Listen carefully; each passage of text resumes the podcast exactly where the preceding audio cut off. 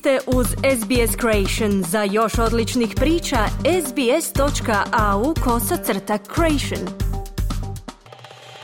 U Katru je u nedjelju svečanim otvaranjem počelo Fifino svjetsko nogometno prvenstvo.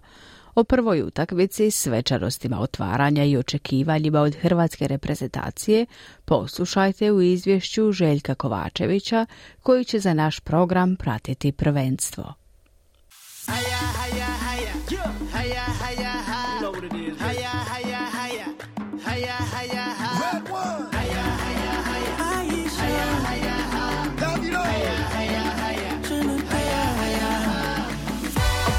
Walk the walk on every street.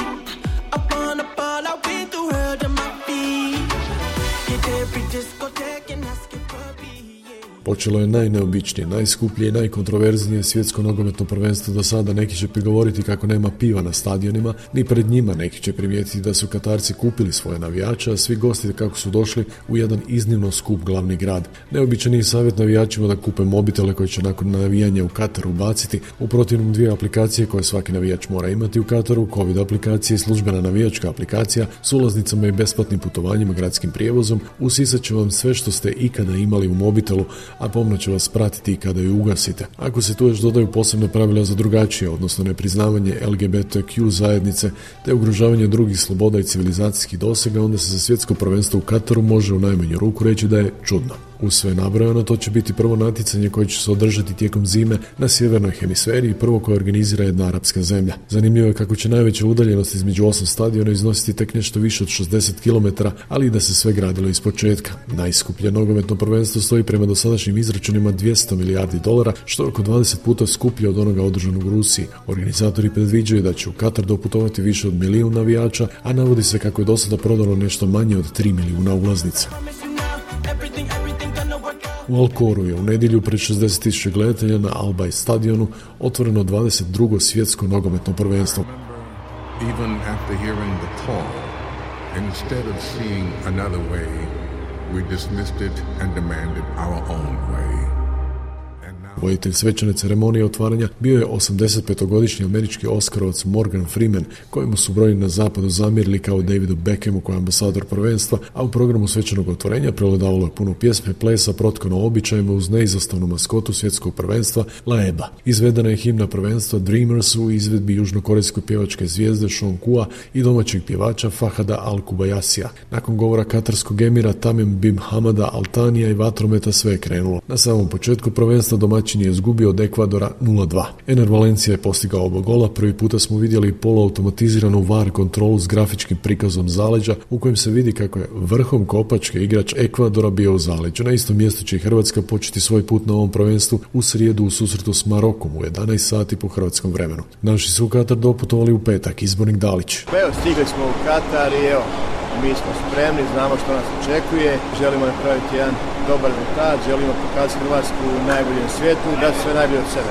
Mi dolazimo na ovo svjetsko prvenstvo kao aktualni viceprvaci svijeta, sjajan rezultat za Hrvatsku i naravno su očekivanja velika, međutim trebamo biti realni, trebamo biti objektivni, shvatiti i znati da ima još 10-ak reprezentacija koji imaju jako veliku kvalitetu i realne šanse da napravi visoki plasman. Naslov svjetskog prvaka brani Francuska koja je prije 4 godine u moskovskom finalu pobijedila Hrvatsku sa 4-2. Trikolorima je to druga svjetska kruna nakon one osvojene 98. kada su na putu do zlata u polufinalu porazili Vatrene. Brazil je rekordar s 5 naslova prvaka, jedan od veterana hrvatske reprezentacije Dani Lovren, koji je za reprezentaciju debitirao 2009. godine u prijateljskoj utakmici baš s Katarom i koji je treći puta na svjetskom prvenstvu, objašnjava kako je sve moguće. Sviđa mi se ova kombinacija iskusnih veterana i mladih lavova, kako bih ih nazvao, ali kažem, puno toga se i opet treba i poklopiti, treba biti svako u svojoj najboljoj formi. Kad imaš vjeru u sebe, vjeru u svoju ekipu, svašta je moguće. Moja prva misao kad sam dolazio ovdje, naravno, želim to osvojiti. Ako sam već prije 4 godine došao tako blizu,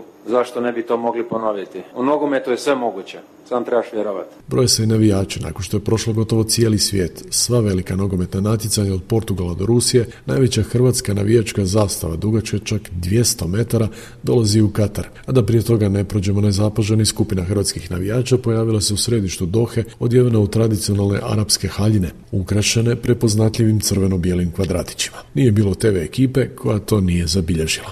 Sretno vatrenima, športski pozdrav iz Hrvatske, za SBS radio, Željko Kovačević. Hvala Željku. Podsjećamo vas da sve utakmice svjetskog prvenstva možete uživo pratiti na SBS-u. Osigurali smo za vas i televizijske i radijske prijenose uz komentar na hrvatskom jeziku koji preuzimamo od našeg partnera Hrvatske radiotelevizije. Za više informacije o slušanju i gledanju prenosa nogometnih utakmica u Katru posjetite internetsku stranicu sbs.com.au/Croatian. I u nastavku programa govorimo o nogometu, ali ovaj put na lokalnoj razini. Predsjednik nogometnog kluba Melbourne Knights Pave Jusup govori o planovima za izgradnju novog centra Hrvatske zajednice na sjeverozapadu Melburna te o obećanoj donaciji laborističke stranke. Budite i dalje uz program radija SBS na hrvatskom jeziku. Želite čuti još ovakvih tema? Slušajte nas na Apple Podcast, Google Podcast, Spotify ili gdje god vi nalazite podcaste.